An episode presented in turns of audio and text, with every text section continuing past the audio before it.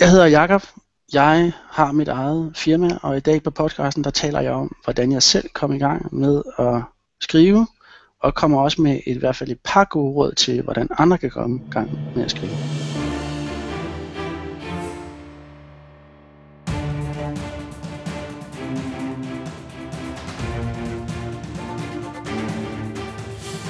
Det her er Help Marketing podcasten, lavet for dig, der arbejder med digital marketing, salg og ledelse, og som gerne vil opnå succes ved at hjælpe andre. Jeg hedder Erik Sings, og Help Marketing produceres af min virksomhed Nokmal. Det her det er 13. afsnit, det er juleafsnittet. Vi taler om at kommercialisere sine kundskaber som forfatter, og hvordan man får hjælp til at komme i gang. Fokuset med Help Marketing er, at vi skal blive bedre til at hjælpe hinanden.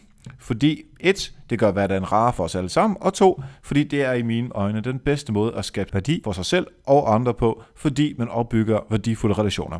Hver uge fortæller gæsteeksperter, hvordan de hjælper andre inden for deres konkrete område, og vi får lov til at lytte med og blive inspireret af det. I dag har jeg som min gode ven og tidligere kollega Jakob Damgaard Lund fra Anslag på besøg. Han er forfatter til biografier om Kim og Buster Larsen, og vi taler om, hvordan han bruger det med at have udgivet to bøger i forhold til sit normale arbejde med at sælge sig selv som skribent. Men inden da vil jeg gerne dele ugens content marketing redskab med dig, og det hedder Trello. Trello er et organiseringsværktøj til hele organisationen. For hvis du arbejder med indhold, så har du brug for organisering og struktur, for der kan være mange med til at producere indholdet. Jeg bruger det dagligt. Det styrer store dele af indholdsproduktionen hos Bolius. Brug Trello til at organisere dit indhold. Det er enkelt og brugervenligt, og man kan være rigtig mange om arbejdet. Trello er gratis, og det får mine anbefalinger. Følg det på trello.com. Du har også mulighed for at hjælpe andre med at blive mere effektiv i hverdagen. Send mig en mail med content marketing værktøj, der gør forskel i din hverdag. Måske det kommer med næste gang. Og så se alle de her værktøjer samlet på nokmal.dk-tools. Derudover vil jeg lige nævne Patreon. Hvis du får værdi ud af Help Marketing, kan du nemlig give værdi tilbage på patreon.com eriksings. På den måde er du med til at funde podcasten, og du kan kalde dig for min chef, men mere om Patreon senere. Når du så nu lytter til dagens interview med Jakob Lund, så er det fyldt med gode råd til, hvordan du kan tjene penge på at skrive, men også til, hvordan du kommer ind hos kunder. Og der skal man tænke på at hjælpe sine måske kommende kunder, inden man overhovedet kan, kan sælge dem noget. Man kan kalde det en slags investering i tid, inden man får mulighed for at tjene penge. Jeg mener, at man får skabt mest værdi ved at tænke kundens behov og forsøge på at løse dem, inden man overhovedet begynder at tale om at få penge for noget. Vi taler om det her fra en forfatter og en skribents perspektiv, men det gælder også i stort set alle andre brancher. Så når du lytter til Jakob, så sæt det i perspektiv i forhold til din branche. Det er Jakob Lund, der sidder i den anden side. Han arbejder med uh, tekster til uh, forlag og virksomheder uh, i sin egen virksomhed, der hedder Anslag. Hej Jakob. Hej Erik. Og velkommen til. Nu uh, sagde det meget kort, men øh, jeg tror, du kan forklare bedre, hvad det er, du laver. Ja, tak.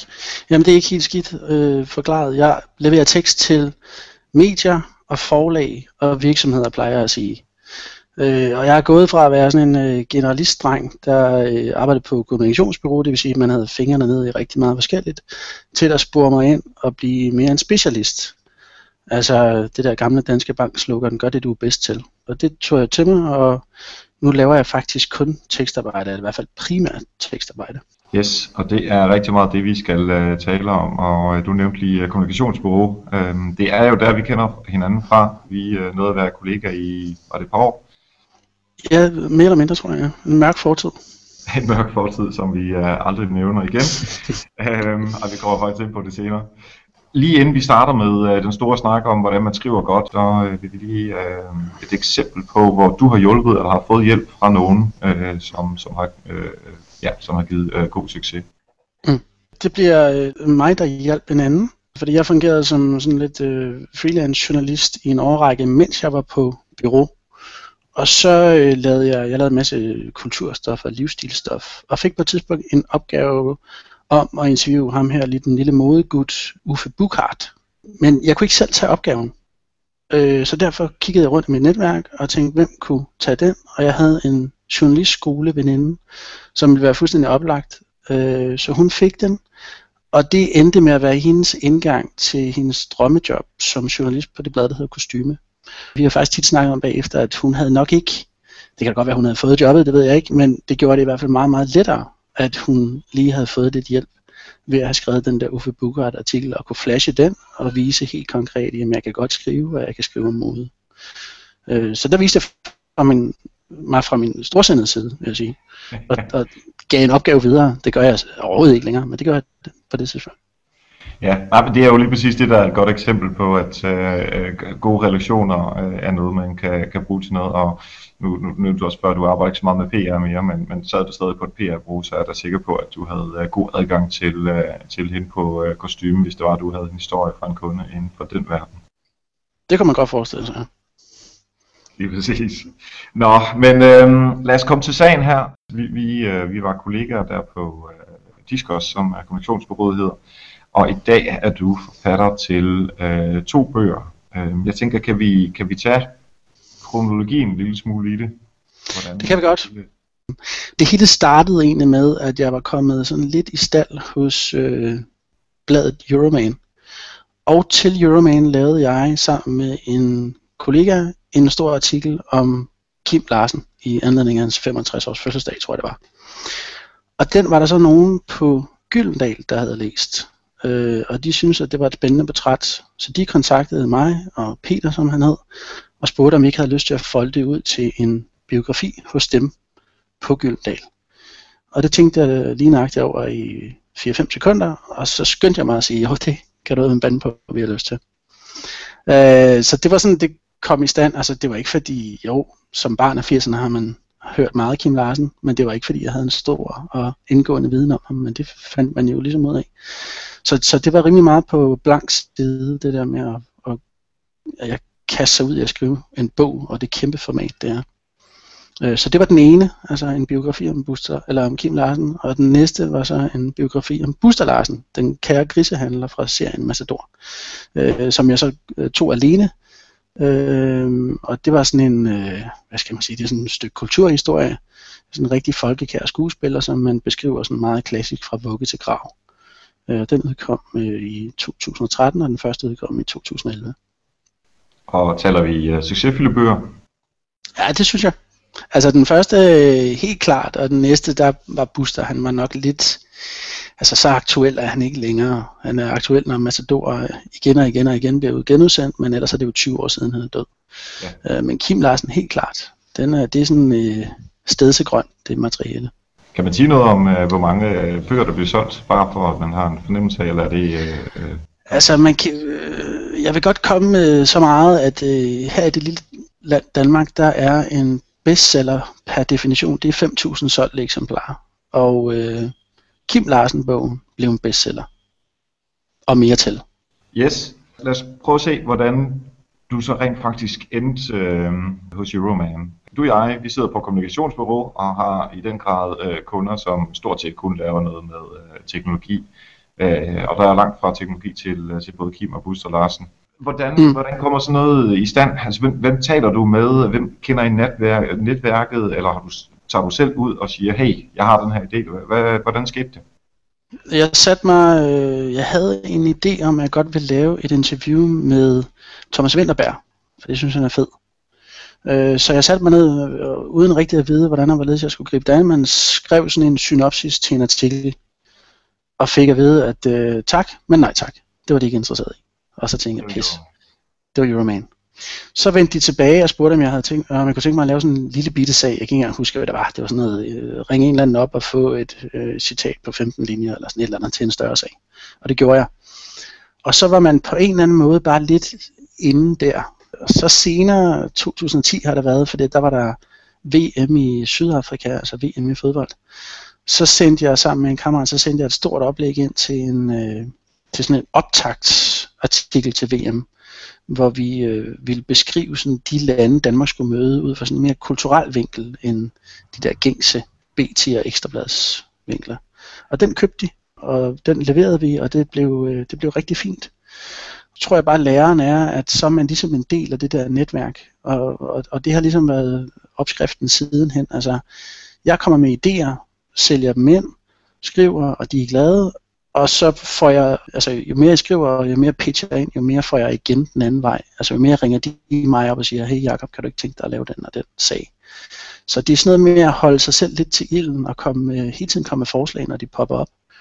Øhm, og så også omvendt være klar til at rykke hurtigt og levere hurtigt, og ikke mindst inden for deadline, øh, når de kommer med en, en opgave.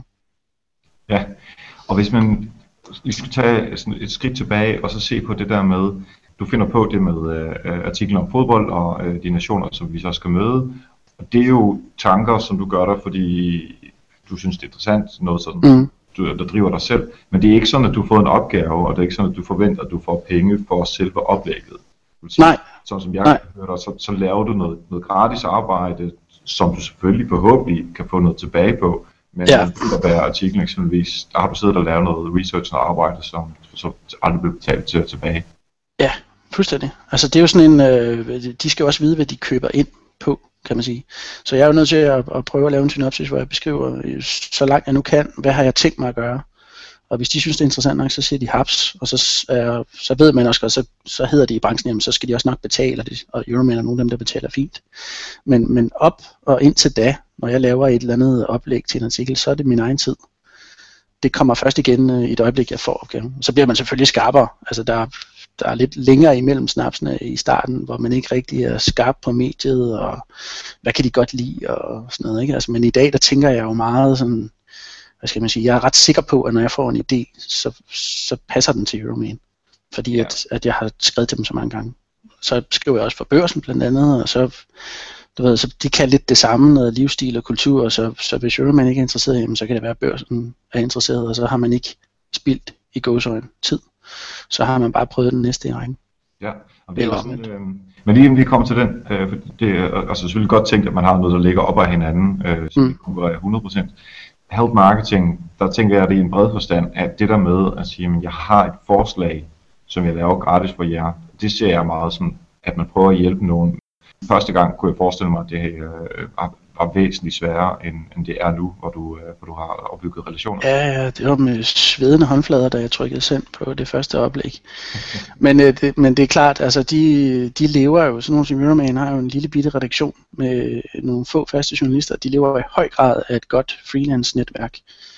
Øh, som dels kommer med idéer til dem, og jo også har kontakter ind i den verden, de godt kan lide at være en del af øh, og som dels kan rykke hurtigt, når de har brug for, altså jeg er jo nogle gange blevet ringet op dagen før et stort interview og sagt, hey, vi har simpelthen ikke nogen, kan du interviewe, øh, jeg tror det var Simon Kvam og øh, hvad hedder han, Frank Vam øh, på et hotel inde i København. Ja, det kan jeg godt. Fint, så er du afsted.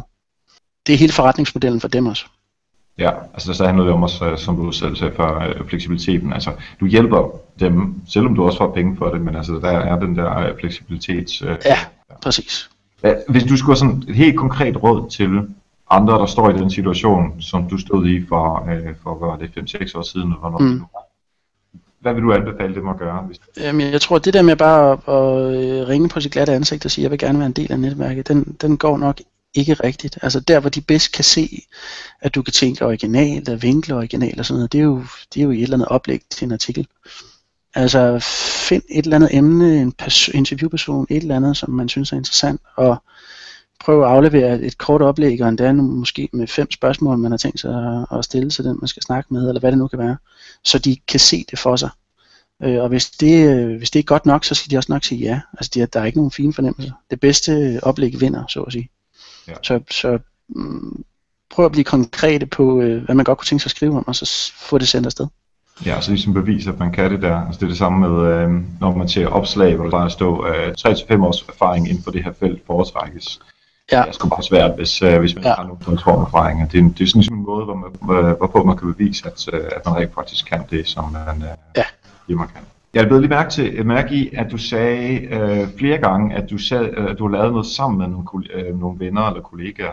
Den første bog med Kim Larsen, og, og der var også nogle andre artikler, du nævnte, som, som noget, som du kan lide at gøre som andre, eller øh, var det bare sådan helt...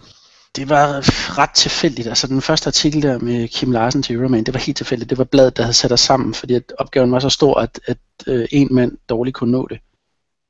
Øh, så det var simpelthen et tilfælde, og det var så den samme person, som jeg også endte med at skrive bogen sammen med. Altså fordi det ligesom, det ligesom hang sammen, at det var os, der havde lavet Euroman, så vi lavede også bogen sammen.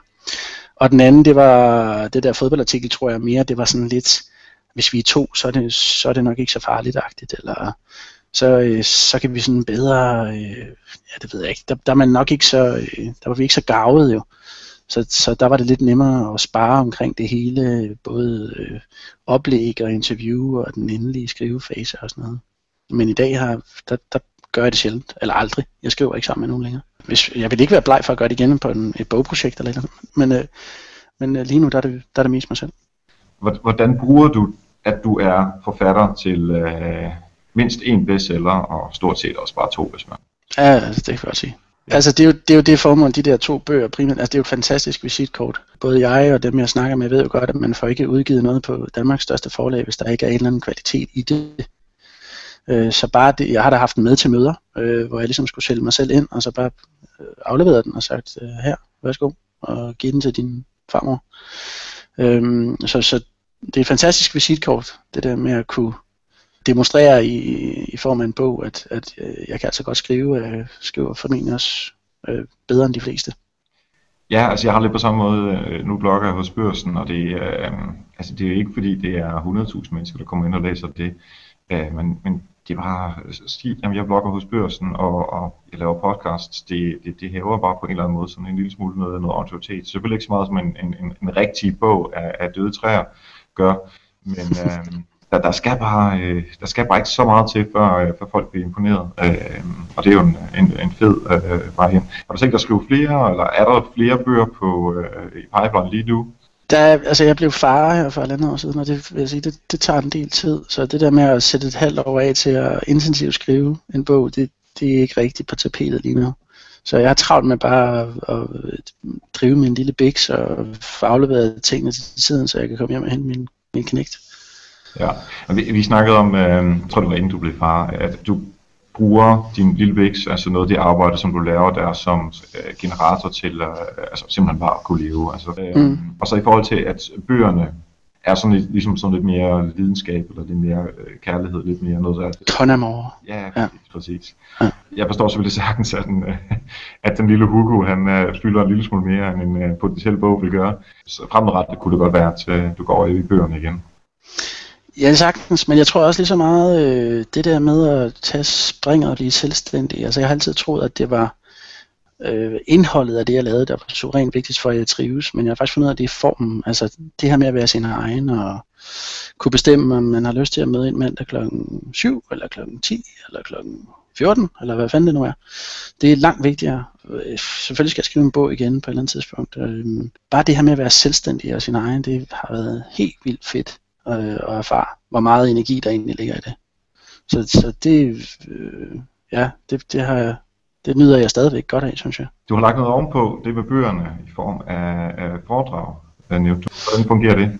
Jamen jeg, øh, jeg hvordan kom ind i stand? Jeg tror bare, jeg skrev rundt til en masse biblioteker og ældreforeninger og hvem der nu, øh, der er masser af sådan nogle steder, som, altså det er en del af deres setup, det er, at der er nogle medlemmer, og så betaler man 40 kroner, og så kommer man ind og ser et eller andet foredrag. Øh, og der var sådan en som Buster Larsen, fandt jeg ud af, han var fuldstændig oplagt, øh, fordi mange af dem, jeg skriver til, det er jo 60 plus øh, seniorer, eller hvad man nu skal kalde dem. Og de kan alle sammen huske Buster fra dengang han var størst. Så jeg tager ud øh, med et lille PowerPoint-oplæg og øh, nogle cue cards og nogle filmklip og nogle lydstumper, og så øh, er jeg på slap line i to timer, hvor jeg sådan har har fulgt kronologien i bogen, altså 10 kapitler, og så prøver jeg at fyre så mange anekdoter af som muligt, så de også får lidt nyt, og sådan gennemgår, gennemgår ham og hans liv. Øh, og så selvfølgelig en lille bitanke, hvor man er jo selvstændig erhvervsdrivende, sælger jeg selvfølgelig også min bog derude. Okay, så man, du tager simpelthen bøgerne med, så de kan... Øh, ja, så kan de få en signeret bog bagefter, ikke? Ja, ja, ja. ja. ja. Og, og det oplæg, det er vel stort set det samme øh, hver gang. Ja, jeg fandt ud af efter et par gange, at jeg skulle sådan lige fintune lidt og sådan noget, men, men ja, det, altså, det store ryg ligger jo i første gang, for det produceret simpelthen, men nu der er det jo, der kører det jo mere eller mindre sig selv, så jeg, jeg kommer ikke til at tage et foredrag i Skagen eller sådan noget, det er simpelthen for langt væk, det der ikke økonomi i, men, øh, men sådan inden i for nogenlunde radius, så synes jeg bare, det er sjovt at komme ud og, og snakke til, til seniorerne. Hvis du i dag skulle se på det som tekstforfatter, mm. øh, hvor ligger pengene? Er det i bøger, de penge, der nu kommer ind en gang i måneden eller halvår, hvornår, hvordan sådan noget fungerer? Er det mm. via foredrag, eller er det via øh, at skrive indhold til øh, sådan journalistisk indhold, eller mere over i, øh, om det er så content marketing indhold eller presseindhold? Hvad vil du anbefale, øh, man skulle gøre i forhold til, hvis man kunne alle de her ting, vægte, hvor tungt skal det ene vægtes i forhold til det andet, rent økonomisk? Altså, der er bestemt ikke øh, penge i at skrive bøger. Så meget kan man slå fast.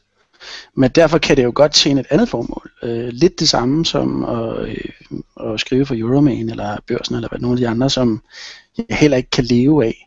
Men, men det fungerer jo fantastisk, når jeg prøver at sælge mig ind, øh, også til private virksomheder, som er der, hvor jeg tjener mine helt klart flest penge. Øh, fordi de synes, det er fantastisk at, at få en ind, som, øh, ja, som, som kan det her, og, og som har de her stofområder. Fordi man, det ligger ligesom ubeskrevet, at man får ikke lov til at skrive for, for de der forlag og de der medier, hvis ikke man er dygtig. Og det kan de jo godt lide at tænke, at det kan, man, det kan de øh, få overført til deres tekster, som måske er lidt tørre eller lidt svære at peppe liv i. Øh, og, men det er der, jeg, altså for at svare på det spørgsmål, så er det på virksomhederne, jeg tjener mine penge. Ja. Øh, men men jeg, jeg kunne ikke have gjort det, hvis ikke det andet havde været der, tror jeg. Du bruger jo sådan set dig selv som et brand på en eller anden måde. Altså mm. Jacob Lund, der har skrevet øh, to bøger, mm. øh, skriver for Euroman og skriver for, øh, for børsen. Altså nogle store steder, som, som alle stort set kender. Når du så kommer ned til øh, øh, den butik, som du nu engang skal skrive noget for, er den store amerikanske virksomhed, som har brug for øh, noget, noget dansk godt gennemskrevet tekst. Mm. Jeg tror, de fleste, som lytter med her, de tænker, alt skal være på sociale medier. Hvis man ikke har, mm. hvis man ikke har Twitter, så er man altså godt nok totalt ud af. Mm. Ved jeg, at du ikke er på Twitter, og du ikke er, mm bruger af sociale medier synderligt meget. Hvordan du definerer dig selv som et, et, et brand på den her måde. Øh, hvordan gør du det, når det ikke er via sociale medier? Jamen, jeg tror lige præcis, altså der er heller ikke nogen tvivl om, at jeg burde gøre det, hvis jeg var klog, men det er jeg ikke. Men jeg tror lige præcis, altså grund til, at jeg kan slippe afsted med det, det er fordi sådan noget som, øh, altså de der sådan en, de lange formater, som jeg godt kan lide i magasiner og bogen, som også er et langt format og sådan noget, der, det er ikke på samme, altså den der, det der krav om hurtighed, som jeg lidt forbinder de sociale medier med, og man skal være der, og man skal være til stede og online og sådan noget.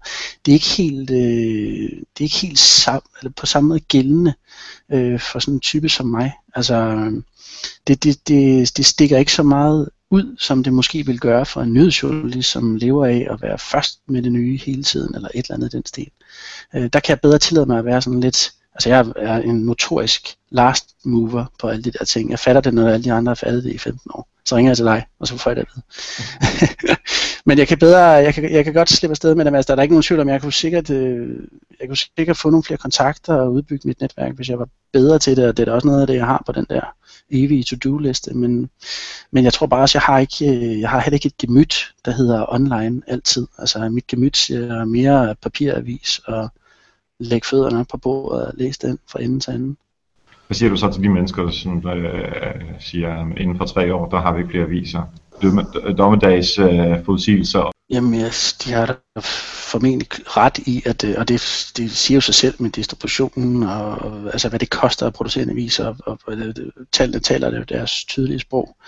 Øh, men så længe der er det, et print alternativ, så, så på en eller anden måde, det er sgu ikke fordi, at, øh, at det skal være et statement, men jeg, jeg bliver bare trukket mere derhen naturligt, end, end jeg gør på øh, online. Jeg kan, ikke, øh, jeg kan ikke fordybe mig på samme måde, jeg kan ikke læse de samme ting. Jeg ikke lyst til at læse de samme ting online, som jeg gør øh, print, og det, jeg husker det heller ikke på samme måde. Så så længe der er et alternativ, der hedder en, en printavis eller en fysisk bog, eller et magasin, så tror jeg faktisk, det vil være mit første valg. Øhm, og så må jeg jo på den tidspunkt æde den, og så begynde at, at dyrke det online-livet lidt mere. Ja, gå ned på 140 tegn per bog. Ja. Du kan din bog og øh, smide den ud 140 tegn ad gangen. Ja, det vil tage en stykke tid, men ja, det kan være, øh, det kan være, det være en god idé. jeg ved ikke, om forlaget øh, så vil være med til. Nej, nej, det vil måske brokse lidt. Nå, øh, inden vi kommer til, øh, vi har lige øh, et par råd, som vi skal igennem fra, øh, fra dig som tekstforfatter, så øh, vil jeg lige øh, bruge to sekunder for at fortælle om Patreon, hvor man kan øh, give den værdi, som man nu øh, oplever, man eksempelvis får ud af sådan en podcast som den her, Help Marketing, hvis man får noget værdi ud af den, og tænker, jamen, øh, jeg vil godt give en lille smule tilbage, så, så kan man gå ind på patreon.com, Erik Singh, så det er p a t r e o n.com, Erik Sings, så e r i c z i e n g s og det er øh, ganske nemt. Man opretter en profil, man øh, smækker sine dankortoplysninger derind, og så siger man, jamen jeg vil give 50 cent per afsnit, eller 1 dollar, eller 2 dollar, eller hvor meget man nu har lyst til at give. Og så bliver det simpelthen trukket en gang om måneden. Og det fede er, at der er rigtig, rigtig mange andre, der også gør det her. Desværre ikke så mange i Danmark endnu, men det er ikke, hvad det kommer. Men jeg kan anbefale noget, der hedder Cost Cutters, som er øh, en podcast, som handler om at øh, kunne se indhold på tv, hvor man vil, når man vil, på hvilken device man nu har lyst til. Altså hele den der cord cutting tankegang, som, uh, som Netflix og HBO osv. De, uh, de er eksponent for. Og jeg synes, jeg sagde forkert, men det hedder altså cord killers, uh, så dem kan man også finde derinde, uh, og de kører fuldstændig som princip. Men i hvert fald patreon.com, og så er det din tur, Jakob, til at uh, først fortælle din, uh, dit aller, allerbedste råd uh, og tips og tricks til, hvordan man skriver rigtig, rigtig godt. Ja, det tror det vil blive det råd, som jeg vil ønske, jeg selv havde fået lang tid før i min egen karriere. Og det øh, hedder i sådan sin enkelhed, øh, skriv for pokker skriv. Men er, hvis man er som jeg, øh, uddannet på universitetet, så er man vokset op med en eller anden tradition om, at man skal ligesom øh, tænke erkendelsen frem, eller skrive erkendelsen frem. Skrive erkendelsen frem. Øh, og det vil sige, at det går enormt langsomt, lidt angstprovokerende, man går rundt om tastaturet og kan slet ikke, øh, man, man, man, man stresser over hele skriveprocessen, fordi man sidder og, og tænker det frem. I stedet for, og, og det er noget, ikke noget jeg finder på, det er noget jeg har læst i en bog, jeg skal nok komme tilbage til, hvad den, hvad den hedder, men i stedet for skal man sætte sig ned og så disponere stoffet rigtig godt først. Bruge meget, meget, meget lang tid inden skriveprocessen, øh, så man ved præcis, hvad man vil skrive inden man skriver. Og når man så er nået dertil, hvor man ved præcis, hvad der øh, skal stå på første linje, på midterste linje og på sidste linje, så er man klar til at skrive, og så skal man nemlig bare skrive og ikke stanse op og prøve at se, om man kan formulere sætningen bedre, eller gøre et eller andet af alle de der små overspringshandlinger, som vi alle sammen kender, men man skal bare skrive. Og så til allersidst i den sidste fase, jamen så redigerer man, og det er en helt anden modus. Øh, men den bog, som, som jeg har lært det herfra, som jeg klart vil anbefale alle mulige andre, der har en, en skrive lyst, den hedder, den hedder bare Skriv, og den er skrevet af en fyr, der hedder Mikkel Hvid. Det er pensum på Journalisterskolen, og jeg kan kun anbefale den til, til alle, der har brug for at skrive professionelt, fordi det er en kæmpe befrielse, når først man slår ind på det spor.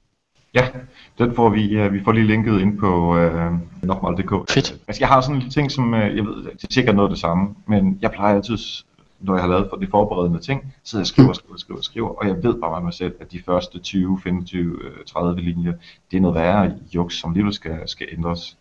Ja. Øhm, og så kommer jeg ligesom, når jeg ligesom skrevet mig varm, og så, så, så begynder det at, at flyde lidt bedre. Selvfølgelig skal det redigeres det hele. Og mig passer det meget godt, for jeg synes altid, at, at manchetdelen af, af teksten, det er altid det, som jeg sidder og laver om tre gange alligevel, fordi det er ligesom det, der ja. får, får brugeren til at komme videre. Ikke? Bare fyr den af, eller drop alle de der mekanismer, der hedder stop, stop, stop, det er ikke pænt nok, eller godt nok. Ja, for dem, som rent faktisk øh, kender de her råd, og øh, er godt i gang med at skrive, men måske har en tanke om, at de vil øh, udgive en bog. Mm. Hvad, øh, hvad vil du anbefale dem? Jeg tror først og fremmest, så skal man øh, have ideen om det her storyboard i hovedet, for at, øh, for at bogen ikke kvæles i sin spæde opstart. Altså et storyboard er øh, basically bare alle bogens kapitler, skrevet ned i sådan nogle øh, halvsiders øh, synopser. Altså, hvad, hvad indeholder kapitel 1? Alle hovedpointer osv. Fordi så, så reducerer man det der lange, lange bogformat, som kan virke skræmmende, til lad os bare sige 10 godt nok lange artikler, men stadigvæk 10 afgrænsede artikler, artikler og, og for mig i hvert fald, første gang jeg skulle skrive en bog, så gjorde det det helt vildt nemt over at gå til. Nå ja, men det kan da godt være, at jeg skal skrive øh, 10 kapitler, men jeg skal jo jeg skal bare skrive kapitel 1 til at starte med, og det skal handle om præcis det her, jeg ved. Og når jeg så skrev kapitel 1, jamen, så gik kapitel 2 lidt nemmere, og så fremdeles. Så det her med at få lavet det her storyboard, så man ligesom får brudt det her bogformat ned i nogle enkelte dele, det var lærerigt, og det var enormt gavnligt, og jeg vil sige, man kan slet ikke, altså, man kan ikke gå til det der, uden at, at gøre det på den måde. Og hvad med i forhold til øh, selve øh, distributionsdelen?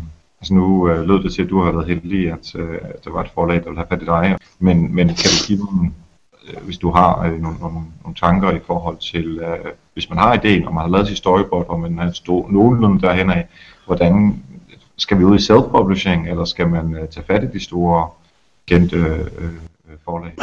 Altså, der, der er jo for og imod, men altså self-publishing, det øh, har jeg lavet mig fortælle, det, det fungerer jo godt, og, øh, og er nemt og lige til, og, og man, øh, vigtigst af alt, så kommer man jo ud med de, øh, med de tanker, eller hvad det nu er for et, en, en bog, man skriver, og det er jo tit og ofte, så er det jo det vigtigste.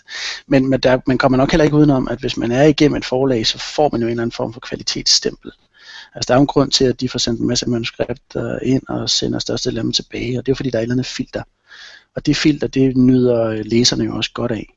Så i og med, at man udkommer på et stort forlag, jamen, så er der jo en eller anden form for garantistempel om, at, at det her det er værd at læse. Der halter det der self-publishing nok, nok lidt mere. Men altså, afhængig af projektet, så kan det jo være et, en pointe i sig selv bare at udkomme. Øh, og så skal man bare få det trygt og komme ud.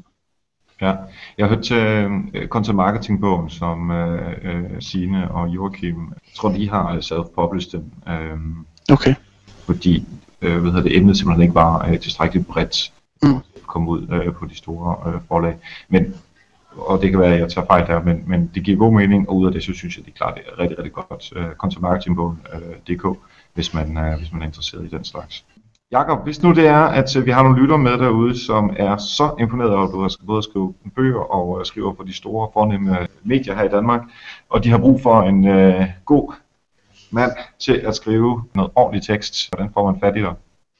Jamen, øh, selvom jeg, altså nu, skal man tro, nu arbejder jeg med kommunikation, så man skulle tro, at jeg havde en rigtig fin webadresse. Jeg har verdens mest håbløse webadresse, fordi at jeg hedder Anslag, og det ville jeg bare hedde det navn. Men der var en, der havde taget det domæne, så jeg var nødt til at hedde byrået anslag.dk. Så hvis man nu går derind og finder derind på en eller anden mærkelig måde, man kan jo kombinere det med mit navn, så vil Google nok finde ud af det. Så kan man jo give mig et ring, og så øh, vil jeg gerne være en del af, af det netværk, de nu kan trække på, hvis de har brug for noget kvalificeret skrivekraft.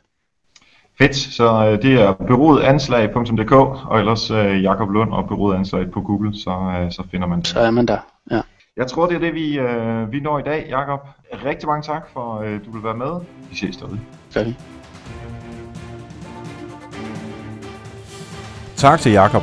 Hans pointe om at skabe noget, som man ikke tjener store penge på, men som åbner døre andre steder, er rigtig god. Man kunne jo for eksempel starte en podcast. Det bliver man ikke rig af, men det åbner mange døre. Øh, og i den forbindelse kan jeg sige, at vi her på Help Marketing som noget nyt i 2015 nok får en sponsor. Det er en relevant sponsor, som jeg selv kan stå inden for både på relevans og kvalitet. Og sponsoren skal kunne flyde godt ind i flowet her på podcasten. Det er altså kravene fra min side. Øh, jeg ved, der er rigtig mange, som har holdninger til sponsorer på podcast, så lad mig endelig høre, hvad du synes på helpmarketing.dk eller find mig på twitter.com-eriksings. Øh, mange tak til alle Patreons, som selvfølgelig bliver ved med at køre videre i 2015 også. Prøv det på patreon.com Næste gang, der får vi besøg af Bo Lykkegaard fra IDC, og han vil også klogere på, hvordan analyser kan hjælpe virksomheder til at tage bedre beslutninger. Hvis du er julehumør, så kig forbi iTunes, abonner og giv Help Marketing nogle stjerner og en anmeldelse. Det gør altså en forskel på, at andre kan finde podcasten. Tak for nu. Husk, ved at hjælpe andre, opnår du også selv succes. Glædelig jul.